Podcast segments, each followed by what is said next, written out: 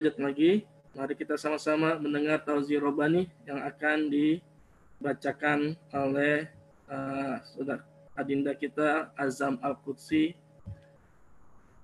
Uh, Tafadhal, Bang Azam. Abu Azam, Abu Azam, tolong saya dikasih itu ya, oh. house ya. House ya, house ya. Yeah. Tunggu saya. Oke. Nanti uh, yang jadi host minta tolong uh, untuk Imam Juban di jadi co-host. Uh, Bang Azam sudah siap? Iya, Bu. Oke. Okay. Sama-sama kita mendengarkan tajirobah nih yang insya Allah akan dibacakan oleh Azam Al-Qudsi Al-Hasr di ayat-ayat terakhir. Sudah. Assalamualaikum warahmatullahi wabarakatuh. Na'udzu billahi minasyaitonir rajim. Bismillahirrahmanirrahim. Aku berlindung kepada Allah dari godaan syaitan yang terkutuk. Dengan nama Allah yang Maha Pengasih lagi Maha Penyayang. Huwallahu alladzi la ilaha illahu alimul ghaibi wasyahadah هو الرحمن الرحيم. هو الله الذي لا إله إلا هو. الملك القدوس السلام المؤمن المهيمن العزيز الجبار المتكبر. سبحان الله عما يشركون. هو الله الخالق البارئ المصور له الأسماء الحسنى يسبح له ما في السماوات في السماوات والأرض وهو العزيز الحكيم. Allah Dialah Allah, tidak ada Tuhan selain Dia. Mengetahui yang gaib dan yang nyata. Dialah yang maha pengasih, maha penyayang. Dialah Allah, tidak ada Tuhan selain dia. Maha Raja yang maha suci, yang maha sejahtera, yang menjaga keamanan, pemelihara keselamatan. Yang maha perkasa, yang maha kuasa, yang memiliki segala keagungan, maha suci Allah dari apa yang mereka persekutukan. Dialah Allah yang menciptakan, yang mengadakan, yang membentuk rupa. Dia memiliki nama-nama yang indah. Apa yang di langit dan di bumi bertasbih kepadanya, dan dialah yang maha perkasa, maha bijaksana. Maha benar Allah dengan segala firman-Nya. Ya, alhamdulillahirrahmanirrahim. Eh, semoga yang membaca dan yang mendengarkan mendapatkan rahmat dari Allah Subhanahu wa taala. Insya Allah uh, hari ini temanya adalah meneladani nama Allah Ar-Rahman dan Ar-Rahim. Uh, waktu dan tempat saya persilakan Ustaz Jazakallah.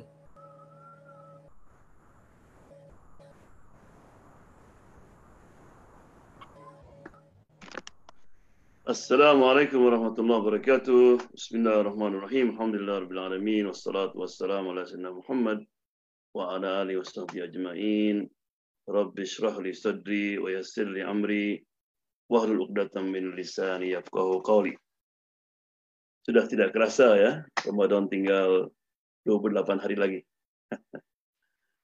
uh, kita teruskan tentang Asmaul Husna Uh, minggu yang lalu kita uh, mulai dengan mukaddimah memperkenalkan tentang apa dan uh, tentang pentingnya mempelajari Asmaul Husna dan manfaatnya serta apa yang mesti kita kerjakan setelah kita mengenal Asmaul Husna ini. Nah malam ini kita mulai dengan nama Allah yang paling banyak diulangi di dalam Al-Quran dan nama yang disenangi sama Allah Subhanahu wa taala yaitu Ar-Rahman dan Ar-Rahim. Setiap kita buka Al-Qur'an di awal surah mesti kita temukan Bismillahirrahmanirrahim. Right? Apa perbedaan antara Ar-Rahman dan Ar-Rahim? Ya. Dalam bahasa Arab itu um, beda bentuk itu juga akan pengaruh. Jadi juga mempunyai arti yang lain. Right? Panjang, pendek, dan sebagainya. Jadi Ar-Rahman wazannya fa'alan bahasa Arabnya. Right? Sesuatu yang ditambah alif dan nun menunjukkan sesuatu yang ekstrim, you know, yang luar biasa. Orang Arab kalau dia marah disebut ghadib. Kalau marah sekali itu namanya ghadban. Ghadban, oh marah sekali. Kalau orang itu lapar, dia mengatakan ju, ju. Kalau lapar sekali, ju'an. Right? Not joban, ju'an. Ya, jadi berarti Ar-Rahman artinya Allah yang maha pengasih yang tidak ada batasnya.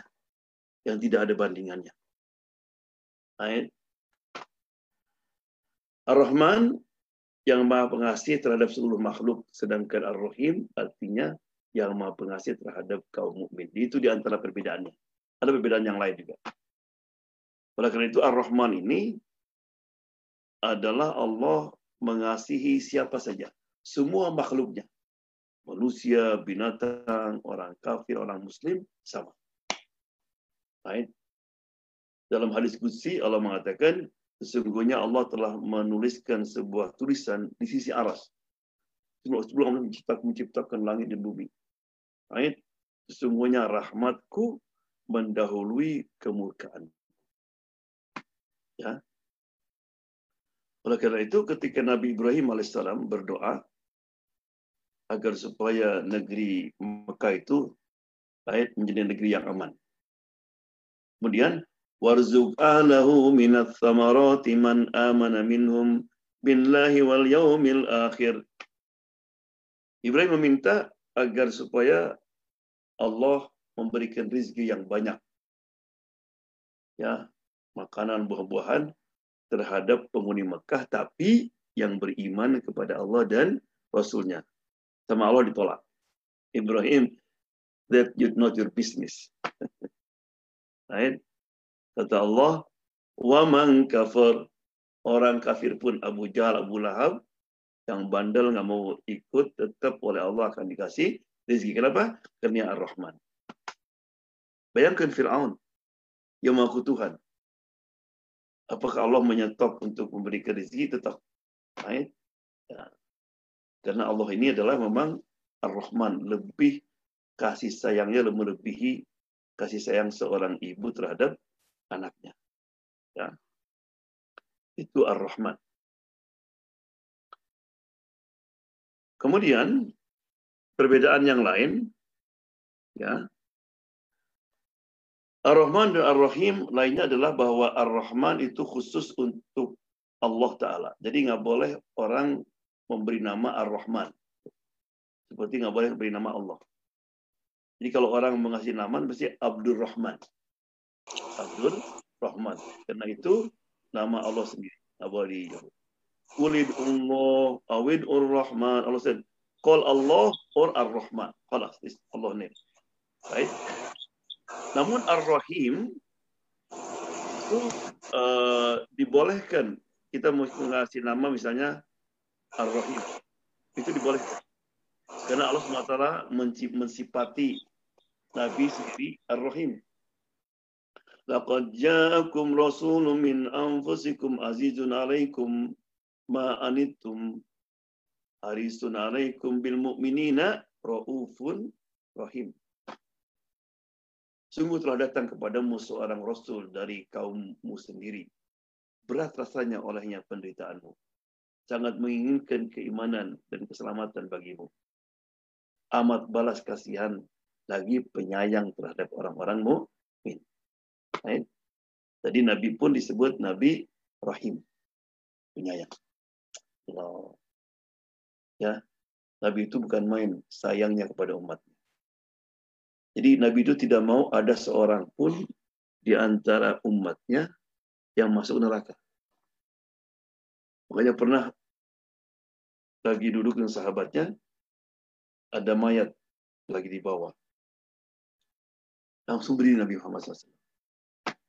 Kata sahabat ya Rasulullah, itu bukan muslim.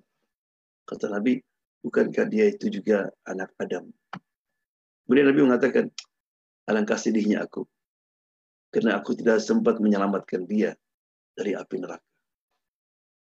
Nah, kita Aisyah radhiyallahu anha minta didoakan khusus sama Nabi. Nabi doa, Allahumma gfir warham li Aisyah. Allah ampuni dan kasihanilah Aisyah. Aisyah amin bukan main di peluknya Nabi. Doa Nabi kan. Kata Nabi Aisyah, tahukah engkau bahwa aku tiap hari membacakan doa seperti itu untuk umatku. Ya. Makanya Nabi ketika dalam sakaratul maut, ketika dicabut nyawanya oleh malakul maut, merasa sakit. Right? Makanya Nabi nyuruh kita membacakan banyak Allahumma hawin alaina fi sakaratul maut. Allah mudah. Ya. Hawin artinya ringankan, bukan dihilangkan, tidak bisa dihilangkan. Kemudian kata Nabi, Ya malakul maut, take it easy man. Slow. Kata malaikat, saya tidak pernah mencabut nyawa seseorang ayat se semudah ini.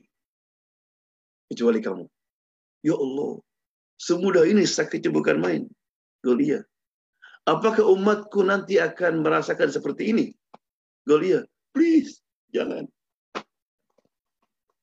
Maka Allah memanggil Nabi sebagai seorang Nabi yang yang rahim. Nah. Kemudian ada sepuluh tanda Allah ya bahwa Allah itu sayang kepada hambanya. Ya. Tanda Allah sayang kepada hambanya tidak selalu memberikan hal-hal yang menyenangkan dari sisi dunia. Melainkan Allah memberikan apa pun yang kita butuhkan, bukan yang kita inginkan. Meskipun Anda sedang diberikan cobaan, hindari suuzon, buruk sangka terhadap Allah. Karena semua yang diberikan Allah adalah yang terbaik untuk kita. Ya. Jadi uh, tanda sayang Allah kepada kita itu itu seperti kadang-kadang tanda sayang orang tua.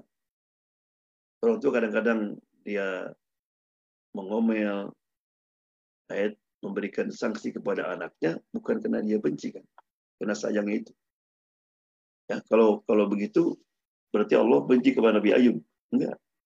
Nabi Ayub sakit sampai 16 tahun. Nabi itu ketika meninggal bukan main sakitnya.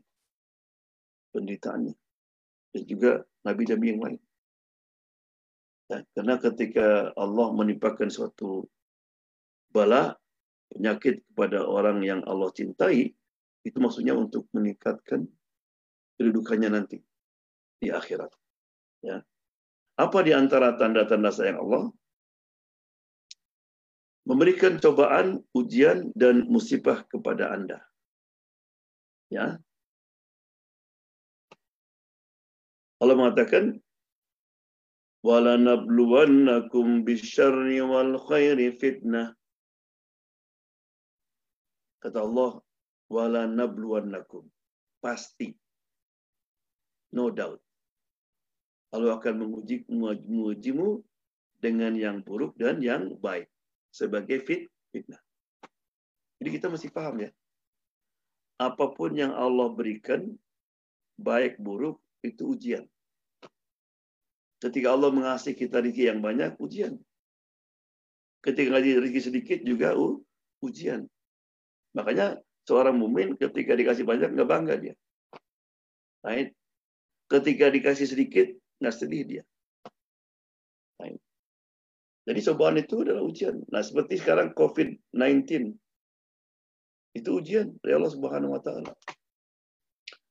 ujian agar kita merenung. Right? Mungkin ini karena banyak dosa yang dilakukan oleh kebanyakan manusia sekarang. Allah sayang. Allah uji. Right? Dan juga banyak hikmat yang kita bisa ambil dari COVID-19 itu. Di antaranya misalnya, you know, pentingnya kita memakan makanan yang halal. Hati-hati kita memakan makanan yang dalam bahasa disebut uh, al-khaba'ith. Ya, seperti kalelewer. Ya, ada hadisnya itu ya. Bahwa ada binatang yang nggak boleh disiksa, nggak boleh dibunuh. Terutama kodok. Kodok itu kodok itu adalah binatang yang paling rajin dia bertasbih. oh, subhanallah, subhanallah. Makanya pernah Nabi Daud melihatin kodok ngomong terus kok lain ini ngapain itulah dalam hatinya Allah kasih izin kepada untuk ngomong Qul ya Daud nah, saya ini sejak lahir sampai sekarang tidak pernah napas saya keluar kecuali bertasbih kepada Allah Subhanahu wa taala. Kemudian juga dengan adanya COVID-19 ini, peringatan ini baru tentara Allah yang sekecil ini bisa memperangadakan dunia semuanya.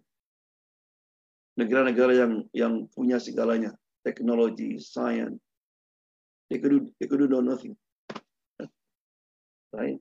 Jadi untuk betul-betul menunjukkan menundukkan manusia. Ya. Allah. Itu pertama.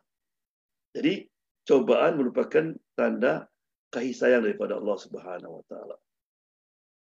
Yang ketiga, dengan adanya kesolehan. Allah memberikan dunia kepada yang dia cintai dan yang dia benci. Pada Sulaiman, pada Fir'aun, Allah kasih yang sama. Tetapi dia tidak memberikan kesadaran beragama kecuali kepada yang dia cintai. Maka barang siapa diberikan kesadaran beragama oleh Allah, berarti ia dicintai olehnya. Allah. Ya. Jadi dalam bahasa Arab ada dua kata ya. Ni'mah pakai ain, ada nikmah pakai kof. Kayak sama. Nikmah artinya blessing. Anugerah. Right? Nikmah. Nah, kapan pemberian itu merupakan nikmah dan nikmah. Apabila seseorang dengan ditambah rezekinya, ditambah kemurahannya, dia bertambah dekat kepada Allah, berarti itu nikmah. Uh, tapi kalau seseorang oleh Allah diberi rezeki yang banyak, kedudukan yang tinggi, segala yang dia inginkan terkabul, tapi dia malah tambah jauh dari Allah SWT, itu namanya nikmah. Semacam istidroj. Sama Allah diulur. Hati-hati ya. Jangan sampai kita, ah saya kok nggak serius sama agama, tapi sukses semuanya. Nah ini berarti kayak Fir'aun. Lagi diulur.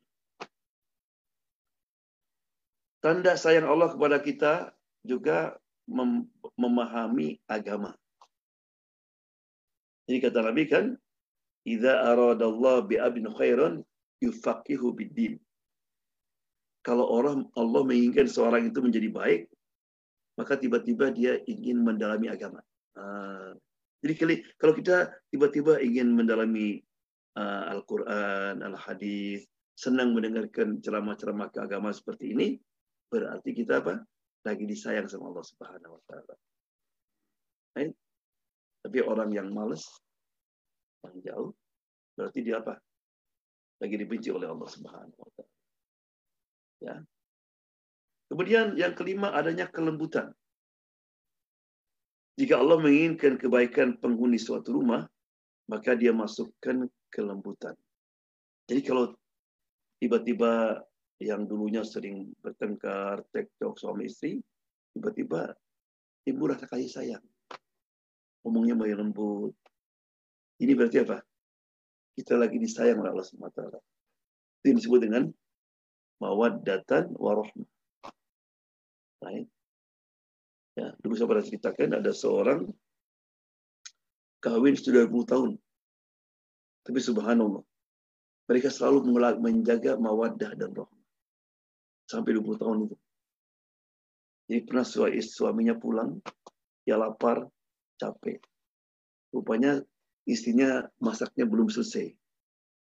Karena lapar disuruh bikin eh, apa namanya mie, ya noodle. Maka cepat-cepat si istrinya itu. Rupanya dia waktu bikin uh, mie itu dia lagi telepon. Ditaruh garam yang banyak. Taruhlah si masih semua suaminya itu. Nah, ketika dimakan, bayangkan lapar, capek, dimakan makanan asin. Allah. Karena dia sudah berniat untuk mawadah rahmah, nggak menjerit dia. Tapi bilang, honey, what's this? Dipanggil. Yang sini yang, mau apa? Saya belum selesai masaknya. Ini sebentar aja, sebentar. Sebentar. Silahkan duduk. Duduk di depannya. Yang, aku sudah lama ya tidak menyuapi kamu. Ingat dulu waktu pengantin saya suapin. Oh, akang mah katanya. Akhirnya disuapin. Maafkan kami. Saya nggak tahu kalau ini asin. Beres. Mawadah Nah ini kalau suami istri seperti itu berarti apa? Dia lagi disayang oleh Allah SWT. Tapi kalau kita seringnya cekcok, bertengkar terus, kita mesti berpikir. Berarti kita lagi tidak disayang sama Allah Subhanahu wa taala. Ya. Kemudian yang keenam uh, tanda Allah sayang kepada hambanya dia mati husnul khotimah. Allah. Baik. Rasul bersabda, jika Allah mencintai seorang hamba, dia akan memaniskannya. Bahasa Arabnya, as-salahu. Saya bertanya, apa itu maniskannya ya Rasulullah? Rasulullah berjawab, dia akan memberi ia petunjuk untuk melakukan kebaikan saat menjelang ajalnya. Sehingga sehingga tetangga akan meridhoinya atau ia berkata dan artinya orang-orang sekelilingnya juga mengakui kebaikannya. Maksudnya hadis ini gini.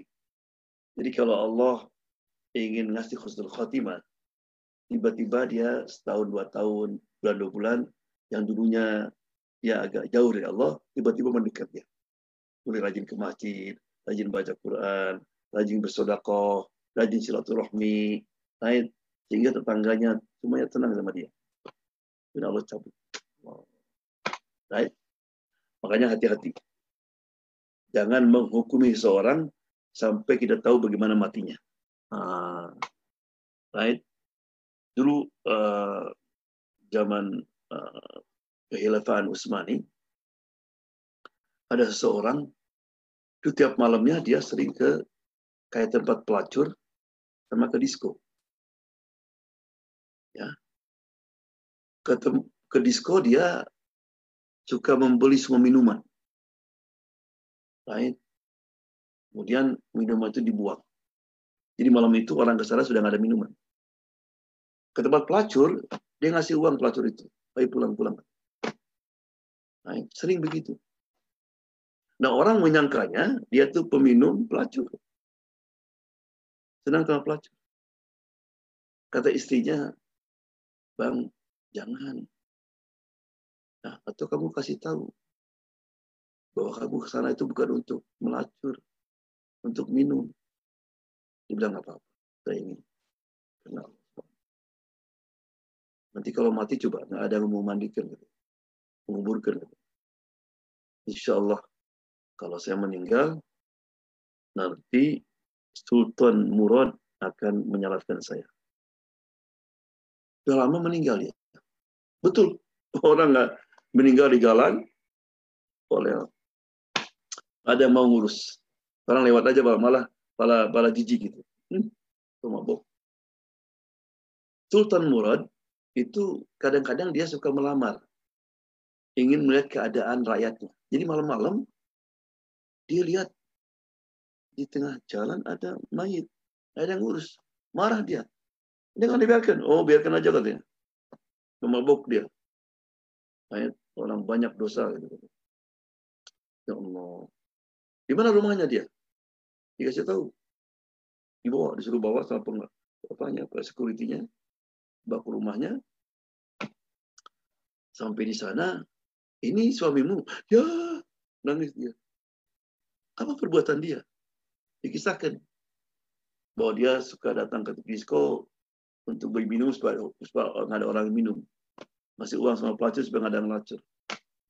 Ya Allah, akhirnya dibawa ke Masjid Sultan. disalatkan oleh Sultan Murad, disalatkan oleh ribuan orang ketika itu. Ya. Dohirnya tadi kan kan orang mati suruh khotimah, mati di jalan ini pemabok katanya.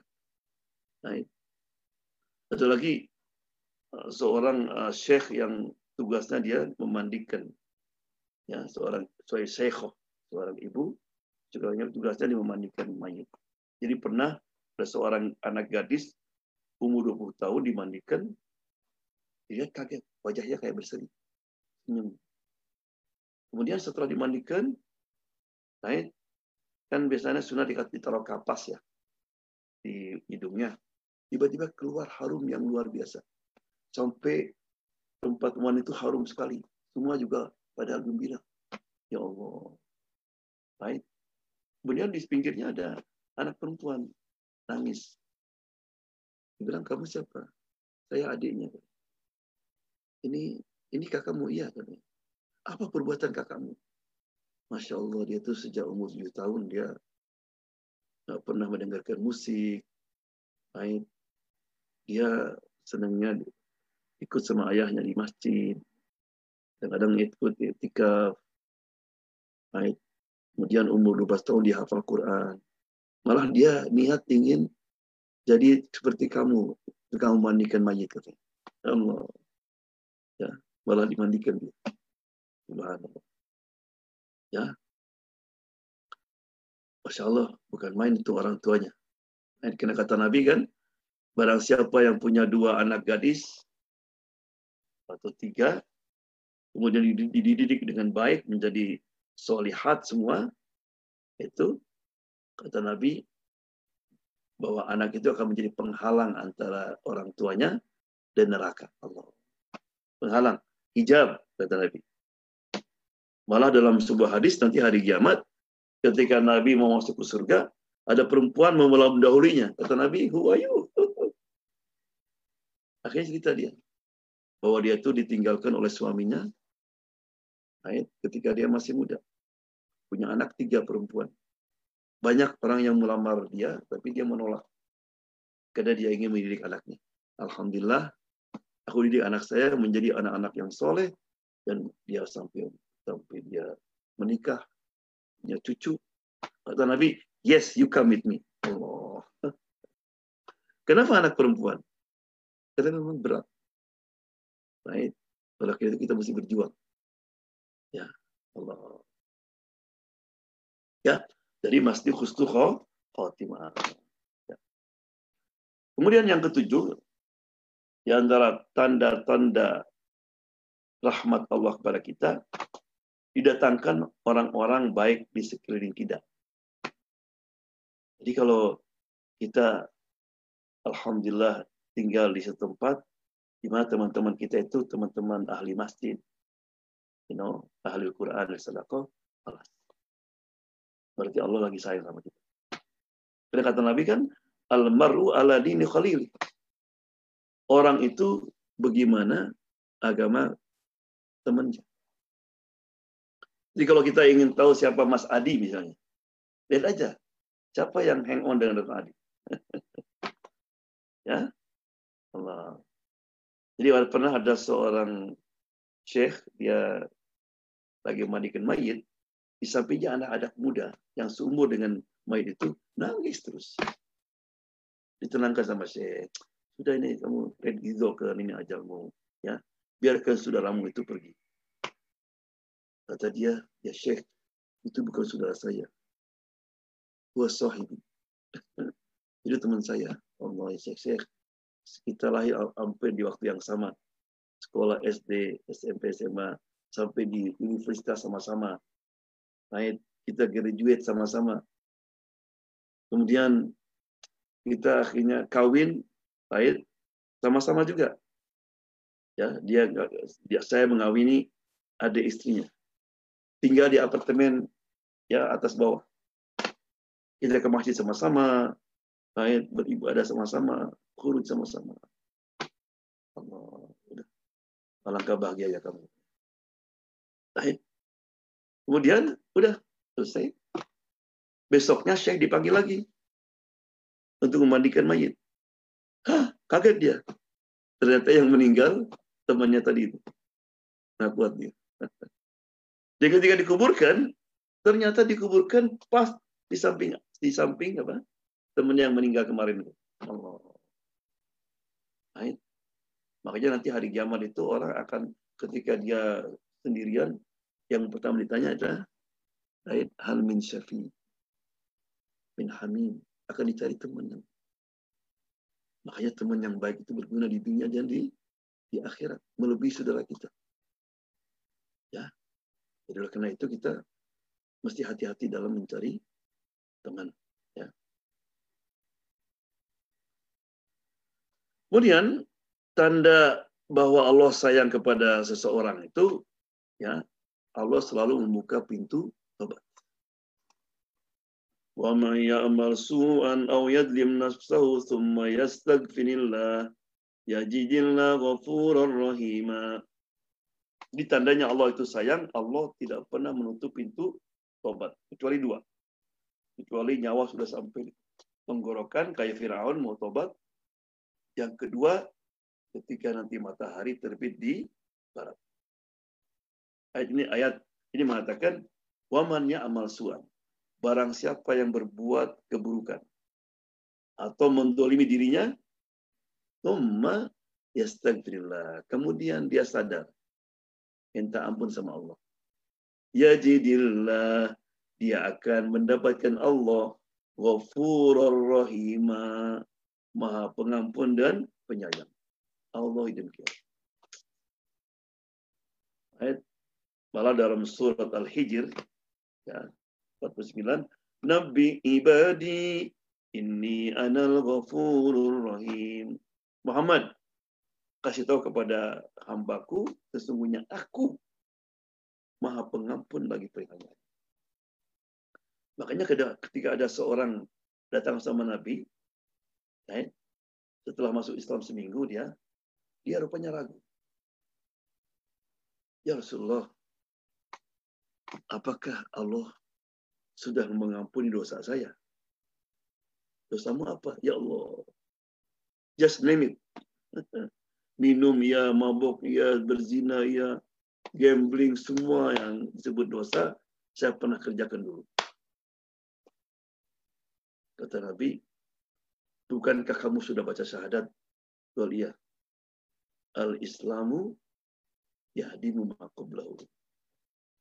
Dengan masuknya Islam itu, semua dosa yang lalu itu diampuni. Habis. Akhirnya Nabi mengatakan, surat Al-Furqan ayat 70, Illa man taba wa amana wa amina soliha kecuali orang yang tobat dan beramal soleh faulaika yubaddilullahu sayyiatihim hasanat maka Allah akan menggantikan semua keburukannya menjadi kebaikan Allah orang itu beruntung semua dosa-dosa itu oleh Allah dirubah menjadi kebaikan tapi jangan salah paham ah, ah namun gitu banyak kalau begitu ya kita banyakkan dosa dulu nanti tobat, jadi dosa tadi menjadi amal baik. Jangan. Kita nanti mati jika berdosa, jangan. Ya. Itulah Allah SWT. Ibnu Qayyim pernah melihat ada lagi mau ke masjid dia, ada ibu lagi menjerit mengusir anaknya. Awas lu, jangan pulang lagi. Diusir anaknya, lari anaknya begini. Pergi dia. Waktu habis asar pulang masjid, dilihat lagi anaknya lagi ngetuk-ngetuk pintu. Nggak dibuka sama ibu. Akhirnya dia tidur di situ. Dihatiin sama ambil kayu. Tidur. Nah seorang ibu setelah mungkin agak lama, dia takut ke mana anak saya. Dibuka pintu. Dilihat lagi, tidur. Gimana sikap ibu? Nah, nah sekarang lo, ya, nangis dia. Oh anakku sayangku. Kenapa kau berbuat demikian? Allah. Right. Makanya Nabi ketika pernah uh, sahabat rombongan datang, anaknya lagi main-main kecil itu, nggak kelihatan nanti. Takut tertindas sama orang-orang, langsung diambil. Ibunya lari kata. Kata Nabi tanya kepada tanya kepada sahabatnya, apakah mungkin si ibu itu melemparkan anaknya kepada api? Ke api. Ya Rasulullah. Allah lebih sayang kepada kita baik daripada anak. Ya. Makanya Sayyidina Ali berkata, kalau nanti hari kiamat, saya suruh pilih siapa yang akan menghukum saya. Allah atau orang tua saya. Saya akan pilih Allah. Karena Allah lebih sayang daripada ya. Jadi itulah. Jadi dosa bagaimanapun. Kita lihat Fir'aun. Nggak ada orang yang boleh seperti Fir'aun. Makanya ketika ada orang datang kepada Syekh, Syekh, don't think Allah akan terima tobat saya. Lalu kenapa? Ya Syekh. Kata Syekh, kamu pernah mengaku Tuhan nggak? Oh, astagfirullah, nggak pernah. Pernah membunuh? Enggak sih. Lu, ada orang ngaku Tuhan pernah membunuh. Ya. Tapi Allah tetap mengirim Musa dan Harun. Idhaba ila fir'auna innahu tagha la'allahu yadzakkaru aw yakhsha. Maksudnya apa?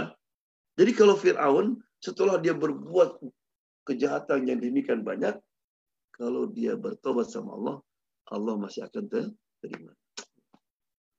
Ya, makanya sahabat tadi yang yang masuk Islam itu dia dia kaget. Ya so betul kok kan. Pergi dia Allahu Akbar, Allahu Akbar. Gembira sekali.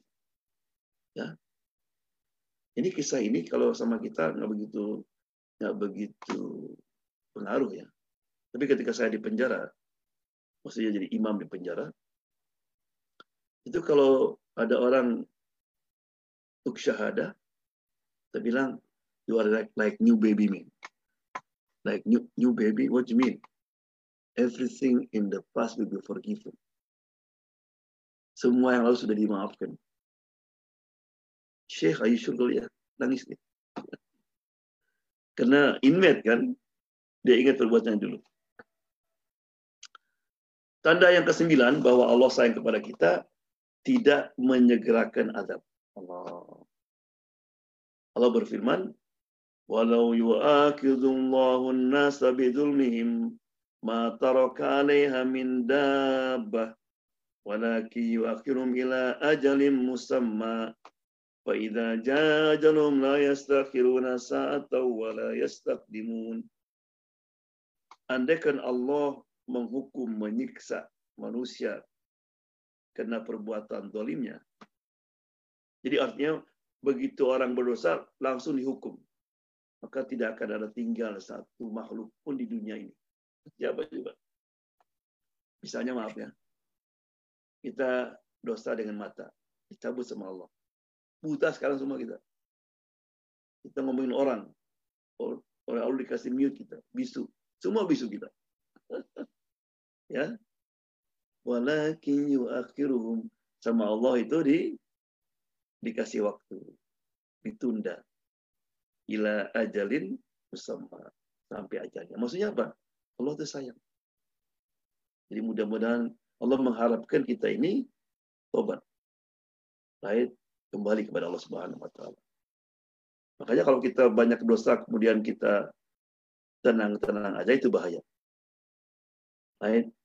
Zaman saya Umar ada kan? Ada orang mencuri kata Umar, berapa kali mencuri? Ya Umar, this the first time. Bohong kamu. Ya, swear kata dia. Kata Umar, kasih kasih kasih kasih pecut kan.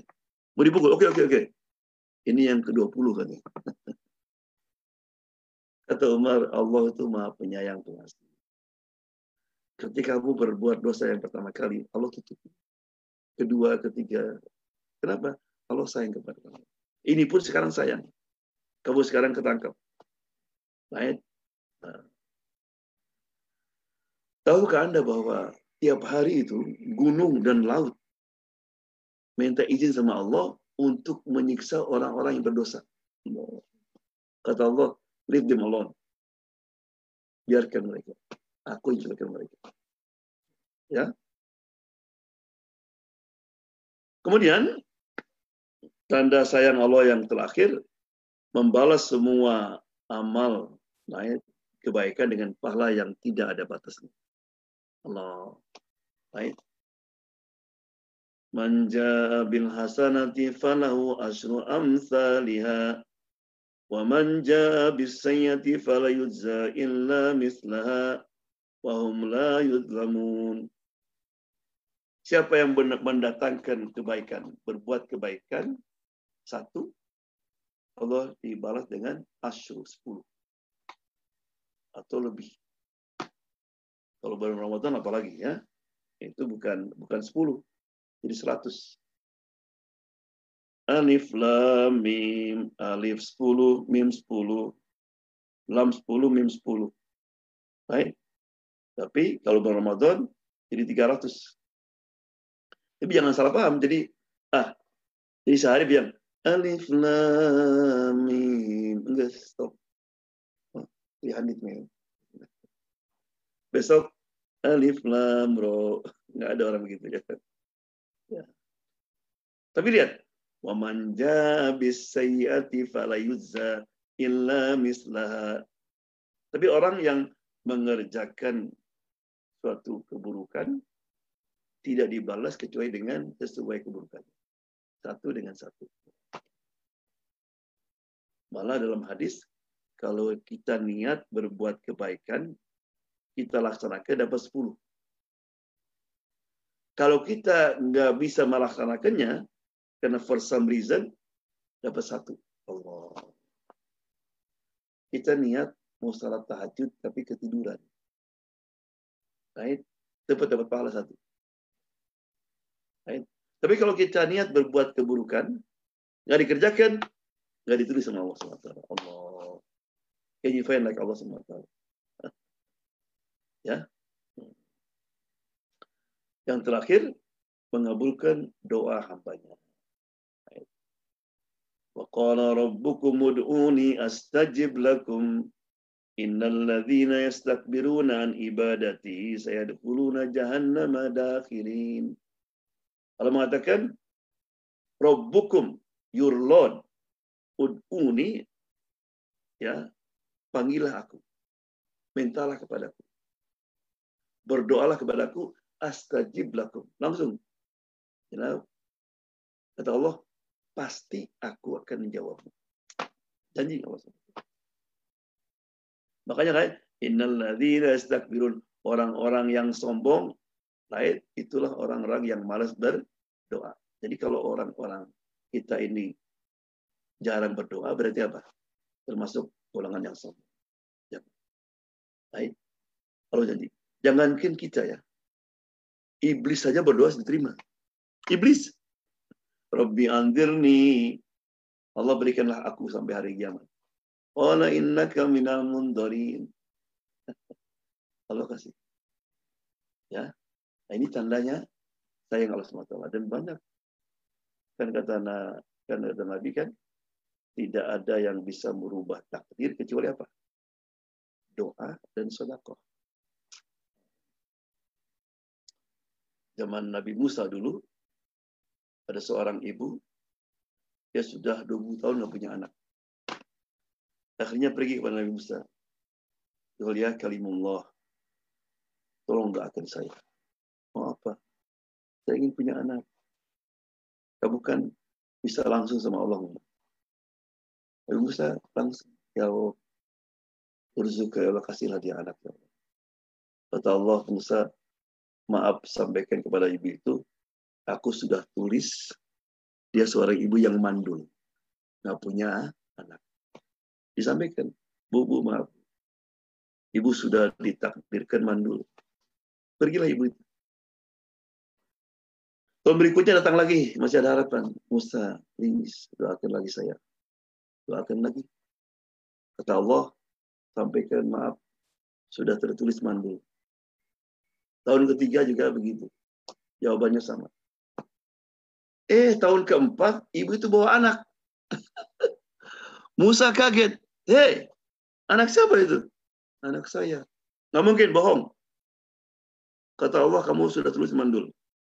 Betul, Allah. Akhirnya Musa Allah lagi sama Allah ya Allah. What going on? Gil ya Musa tahukah setiap kamu katakan kamu mandul dia pergi dengan hati ya yang yakin sama saya. Dibilang ya arhamar rahimin ilhamna dia berdoa Allah yang maha pengasih kasihani aku. Itu aja. Ya arhamar rahimin irhamna. Baik doa dia menyentuh. Aku rubah dia. Dari perempuan yang malu jadi mandu dengan apa? Dengan doa. Itulah Allah Subhanahu wa taala. Ya. Nah, sekarang uh, sebagai kita ketahui bahwa tujuan kita mempelajari nama Allah itu adalah agar kita meneladani nama Allah itu. Nah, nama Allah Ar-Rahman ini apa yang kita bisa ambil pelajaran? Yang pertama, kita mesti mengasihi sama. Karena Allah memberikan syarat irham man fil ardi yarham kama fis sama. Kasihnya orang-orang di bumi, nanti yang di langit kasihani kamu kamu. Baik. Kemudian yang kedua, kepedulian sosial. Dalam surat uh, Al-Imran Allah mengatakan uiddat lil muttaqin. Surga itu disiapkan bagi orang-orang yang muttaqin, apa tanda sifat pertama takin? Alladzina yunfikuna fis sarra'i wad-dharri wad-dharra. Artinya orang yang punya kepedulian sosial, yang care orang di sekitarnya. Baik, misalnya membantu fakir miskin, menyantuni anak-anak terlantar, senang menolong orang-orang yang membutuhkan. Nah, ketika kita menolong mereka itu, maka Allah akan tolong kita. Kemudian juga mencegah orang lain berbuat maksiat. Jadi kalau kita sayang sama teman, sama istri, sama anak, jangan dibiarkan mereka berbuat maksiat. Kalau kita biarkan, berarti apa? Kita nggak sayang. Jadi kadang-kadang seorang ibu, seorang ibu ayah itu salah arti sayang itu. Apa pun yang Misalnya kita punya anak gadis, ingin beli baju, dan baju itu sebagai seorang muslimah nggak boleh pakai baju seperti itu. Oh, dad, please, I like the, you know, my friend Nancy Barbara wearing like that. kalau kita kalau kita sayang kepada anak dikasih nggak? Nggak dikasih karena setiap laki-laki yang nonton nanti berzina. Right? Makanya lihat Abu Bakar itu ketika masuk Islam, seminggu masuk Islam, itu enam orang yang akhirnya termasuk yang mubashirin bil jannah, garansi surga, itu masuk Islam karena Abu Bakar. One week. Right.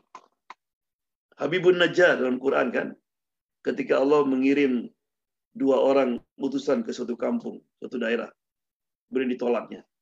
Fa'azzazna bi Akhirnya dikirim tiga. Tiga-tiganya ditolak. Malah sekarang mau dibunuh. Wajah rojulun min aqsal Madinah. Wajah min aqsal Madinah rajulun yas'a. Tiba-tiba orang dari ujung kota, bukan nabi, bukan ustadz, bukan syekh, langsung lari dia. Qala ya qaumit tabi'ul mursalin. Hai kaumku ikutilah Rasul-Rasul. Kenapa kamu bunuh? Dia datang ke sini untuk memberikan hidayat kepada kamu. Dia pun dibunuh akhirnya. Dimasukkan ke lubang ini. Ya. Dia care. Ketika dia meninggal, qila khulil jannah. Welcome to jannah. Dia minta sama Allah. Ya Allah, hidupkan lagi aku. Untuk apa? Qala ya laita qaumi ya'lamun. I wish my people know. Bima ghafara li rabbi wa ja'alani minal mukramin. Allah ini orang hatinya baik sekali. Dia nggak bilang setelah meninggal Allah don't forget huh? look at what he did to us. What he did to me. Right? Punish them. Ya. ya Allah, hidupkan lagi. Saya mengasih tahu bagaimana keadaan saya sekarang. Saya diampuni, ditempatkan tempat yang mukramin, yang mulia. Ya, jadi kita tanda sayang kepada saudara teman, kita jauhkan dari maksiat. Nasihat dia. Baik. Kemudian menjadikan diri sebagai pribadi yang memberikan manfaat bagi keluarga, tetangga, teman, masyarakat, serta disenangi oleh sesama. Allah. Dan ketika Nabi ditanya, Ya Rasulullah, man ahabun nas. Siapa orang yang paling dicintai sama Allah? Bilang, yang paling banyak manfaatnya kepada orang lain. Tahu ya kapan? Kalau kita meninggal. Kalau kita meninggal, banyak orang yang sedih menangisi kita. You know, I miss him, man. He's a good man. He's always there. That's a good sign. Jangan sampai kita meninggal. Oh maut, Alhamdulillah, lain tiba repo. He died long time ago. Kenapa? Karena ada manfaatnya. Dia nggak ikut improv di IMSA, nggak pernah nyumbang ke IMSA misalnya, atau you don't care about what going on. Right? Ya. Yang terakhir, right? Agar kayak disayang sama Allah, mengayomi bawahan. Kalau kita jadi bos, right? jadi direktur, jangan suka. Right? Menghormati atasan. Right? Mengasihi rekan kerja. Kata Nabi kan, uh, laisa minna man lam yarham sogirona walam yuwakir kabirona. Orang yang tidak hormat kepada atasan atau lebih tua, tidak sayang kepada yang lebih muda, bukan dari golongan anak mesti menghormati orang tua, orang tua mesti sayang kepada anak. Menantu menghormati mertua, mertua juga mesti sayang kepada menantu. Itulah orang yang disenangi sama Allah Subhanahu wa taala. Ya. Jadi itulah nama Allah Ar-Rahman Ar-Rahim. Ar-Rahman adalah kasih kepada semua makhluknya baik yang muslim non muslim, yang taat yang nggak taat. Ar-Rahim adalah khusus untuk kaum mukmin nanti.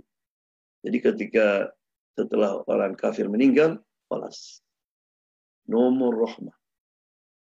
Nah, itu kan ada 99. Kalau turunkan satu aja kan. Nanti 99-nya akan dikasih pada mukmin di surga. Mukmin. Uh,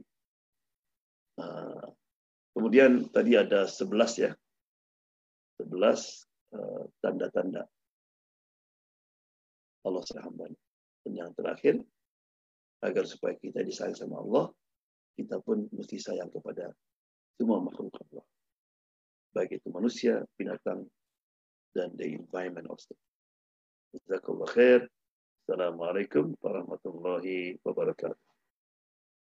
Waalaikumsalam warahmatullahi wabarakatuh.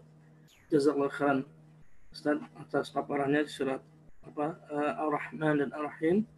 Sebelum nanti kita buka tanya jawab, saya ada informasi yang masuk dari insya Allah akan disampaikan oleh Presiden IMSA, insya Allah sudah hadir di tengah-tengah kita, uh, Bapak Syafrin. Silakan Bapak Syafrin untuk uh, menyampaikan sepatah patah atau sambutannya atas ya, insya Allah insya Allah jazakallah khair uh, Bang Krisna nuhun Ustaz jawaban Alhamdulillah kajian Asmaul Husna. Sami sami sami insya Allah banyak manfaatnya dan uh, kita amalkan insya Allah jadi uh, hari ini kita sudah memasuki hari kedua Ramadan.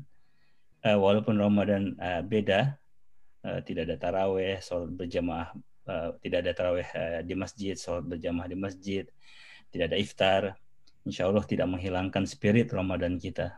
Dan hikmahnya kita jauh-jauh bisa ngelihat Ustadz jawaban langsung. Banyak yang kangen Ustadz di Washington DC. Uh, eh, tapi ada satu hal yang tidak beda di bulan ini, bukan satu hal. Ada yang yang tidak beda di bulan Ramadan ini adalah uh, yaitu bulan Ramadan tetap menjadi bulan berinfak dan bulan bersadakah.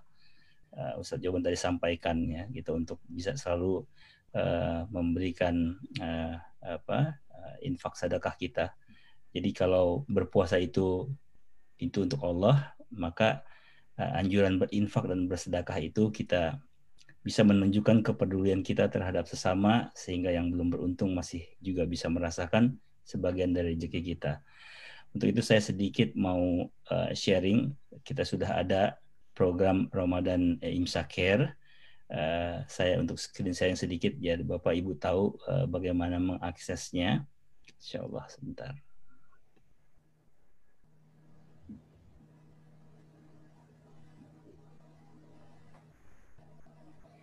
Jadi ini insya Allah, jadi Bapak Ibu cukup uh, masuk ke im, uh, ramadan.imsaker.us. Uh, jadi kalau saya ketik Ramadan Saker, kita akan ke sini. Sejenak kita coba lihat sedikit mungkin uh, video yang hanya sekitar beberapa detik bisa uh, menggugah kita semua. Saya klik sebentar.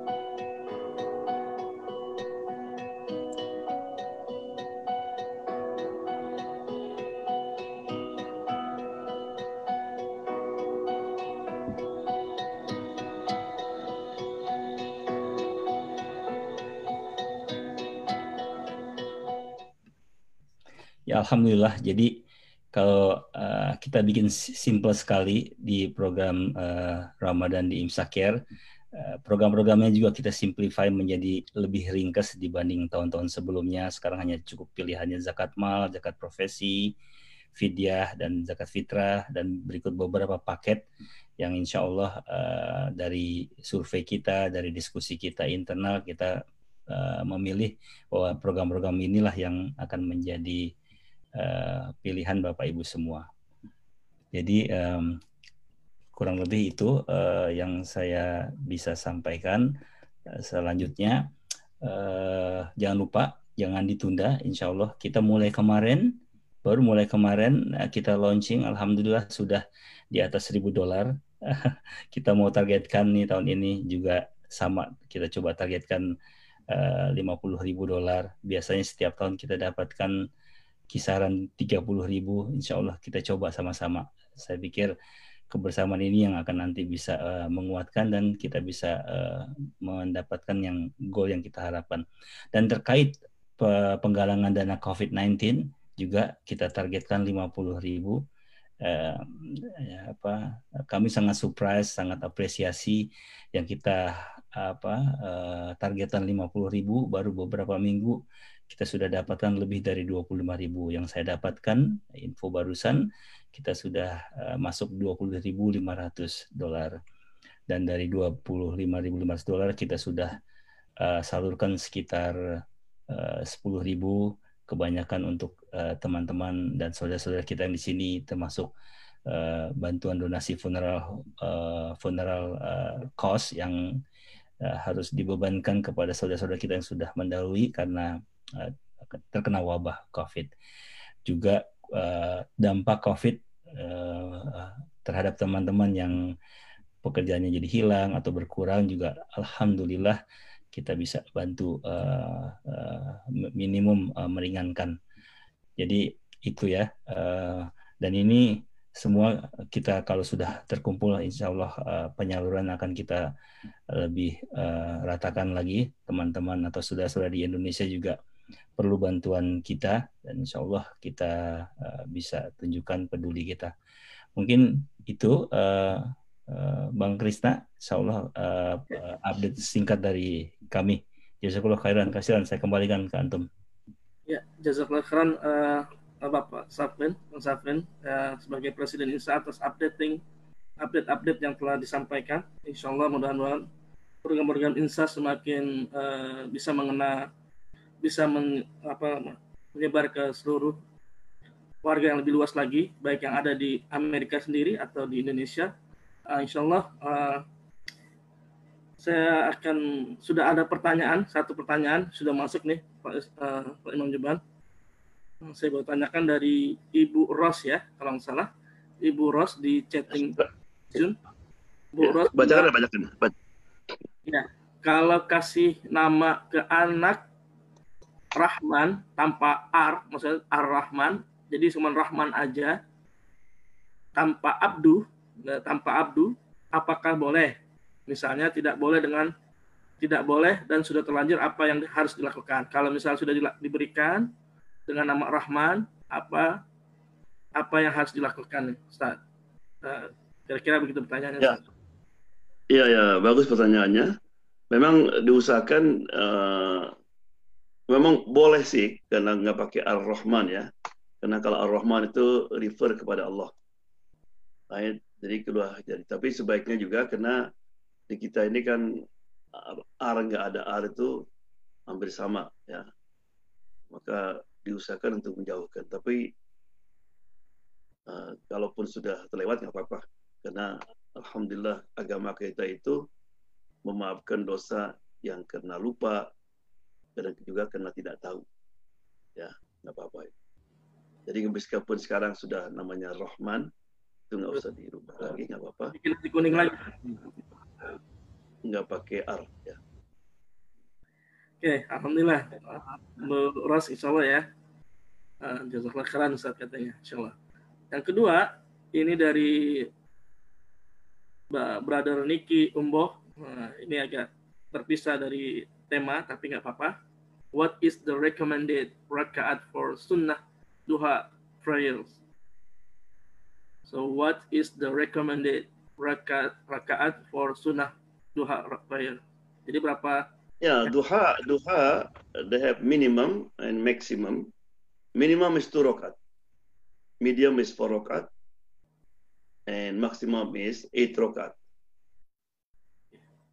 And the pray dua is very important. Uh, di antara kelebihannya, orang yang biasakan salat duha, insya Allah terjaga dari kefakiran. Itu jaminan. Right? Kan ada doanya, doa, doanya itu kan, Allahumma in kana rizki fis sama. Wa in kana fil ardi fa'akhrijhu. Wa in kana mu'assaran Fayasirhu. Ya Allah, kalau rezeki itu di langit, turunkanlah. Kalau dia di bumi, keluarkanlah. Kalau sulit, mudahkanlah. Makanya kalau kita interview, salat duha dulu. Right? But the best, kita salat duha dua rakaat, tapi tiap hari. Jangan sampai kita lagi semangat salat 8 rakaat, kemudian bye-bye setelah seminggu. Ya, karena Allah mencintai satu amal yang di kerjakan tiap hari meskipun sedikit. Baik. Tapi sekarang ini kita puasa, akhirnya tingkatkan spesial. Baik. Either forokat atau itrokat. Baik. Ya, jazakallah Insya Allah uh, kita akan selesai. Saya akan apa dapat satu pertanyaan sebagai penyanyi terakhir sebelum kita tutup dan doa dari Imam Jeban. Insya Allah uh, yang tadi sholat doa yang penting continue study saya continue terus ya atau istimror ya, ya, ya. Dilatih dari sedikit menengah sampai banyak gitu tapi continue yang lebih utamakan juga alhamdulillah uh, yang terakhir ini pertanyaannya uh, yang dimaksud sodako yang bisa mengubah takdir tadi yaitu sodako seperti apa Ustadz? Ya, Karena, tidak ada ini tidak ada ketentuan seperti apa. Yang penting sodako. Apakah itu sodako jariah, sodako membantu orang yang perlu, naik. Karena Nabi, Nabi eh, hadisnya begitu aja. Okay. Tidak ada bisa baru merubah takdir dan kode Allah kecuali doa dan sodako. Right? Ini sodako. Tapi yang penting ikhlas. Bukan ikhlas. Ya. ya. Tadi tambahan saya karena smile pun termasuk right. Nah, apakah itu ya, ya. Tapi yang dimaksud di sini sodako uang ya. Karena kalau smile gampang. Kalau uang itu perjuangan dulu. Ya, ini materi secara fisik ya saya bukan smile ya. Ya, ya, ya. That's good, saudara. Smiling, ya. Kan dulu ada ada orang miskin ketika lihat pahalanya sodakoh. Ya Rasulullah kita gimana katanya. Nah, baru Nabi mengatakan, sodakohmu itu banyak. You know, amal mau nahi mungkar, kemudian smiling, bantu orang, itu juga di, dianggap oleh Allah sodakoh seperti orang-orang kaya. Oke. Alhamdulillah, uh, kiranya sudah di penghujung acara. Uh, kita sudah sampai satu jam setengah kurang lebih. Ya, kita mengencourage lagi buat saudara-saudara kita untuk uh, bekerja sama, membantu menyalurkan juga di uh, Insacare uh, untuk membantu kita yang ada di saudara-saudara kita yang ada di Indonesia ataupun juga yang di sini sehingga program-program yang disusun oleh uh, INSA bisa berjalan dengan baik dan manfaatnya kita bisa rasakan bersama. Terima kasih kepada tim Departemen and Learning dari INSA, juga kepada Imam Joban dan kepada sahabat INSA semua yang telah hadir. Semoga apa yang kita dapatkan hari ini bermanfaat buat kita pribadi dan juga buat keluarga kita juga insya Allah. Uh, sebagai penutup acara saya minta mohon untuk Imam Joban menutup dengan doa. Tafadhol Ustaz. Ya. Ya, sebelum doa selalu kita ingat what JF Kennedy said, don't ask what America can do for you, but ask what you can do for America. Sama juga. Don't ask what IMSA can do for us, but ask what we can do for IMSA. Artinya for this din. Nah, kita mesti bertanya. Alhamdulillah kita ada ada organisasi yang bisa menyalurkan uh, sodakoh kita, infak kita, maka tugas kita hanyalah ya, mengetuk hati kita untuk ikut menyumbangnya meskipun sedikit. Ayat. Alhamdulillah hamdan ya fi ni'amaka fi mazida ya rabbana lakal hamdu kama yanbaghi li jalali wajhika wa adhimi sultanik. Allahumma salli wa sallim ala sayyidina Muhammad wa ala sahbihi ajma'in. Allahumma anfa'na bima 'allamtana wa qina adhaban nar. Rabbi zidna ilma. Allahumma rfa' 'anna al-bala wal waba wal corona. Allahumma taqabbal minna siyamana wa ruku'ana wa sujudana wa sadaqatina wa zakatina wa jami'a amalina. Rabbana atina fid dunya hasanah wa fil akhirati hasanah wa qina adzaban nar. Wa sallallahu wasallam alhamdulillahi rabbil alamin. Alhamdulillah. Jazakallah khairan Ustaz atas uh, pemaparan materinya. Uh, insya Allah saya sekali lagi mau encourage untuk sahabat INSA yang bisa hadir. Kalau misal bisa mendaftar di kelas, insya Allah di akhir uh, acara nanti kita ada ujian, ya ujian artinya mengisi, insya Allah akan mendapatkan sertifikat dari INSA uh, bagi yang terdaftar di uh, ruang kelas ini, insya Allah. Uh, sebagai pembawa acara saya minta maaf kalau ada kesalahan, jazakallah khairan atas semuanya buat sahabat IMSA dan IMSA sendiri. Assalamualaikum warahmatullahi wabarakatuh. Waalaikumsalam warahmatullahi wabarakatuh. Jazakallah Pak Jaban. Wa.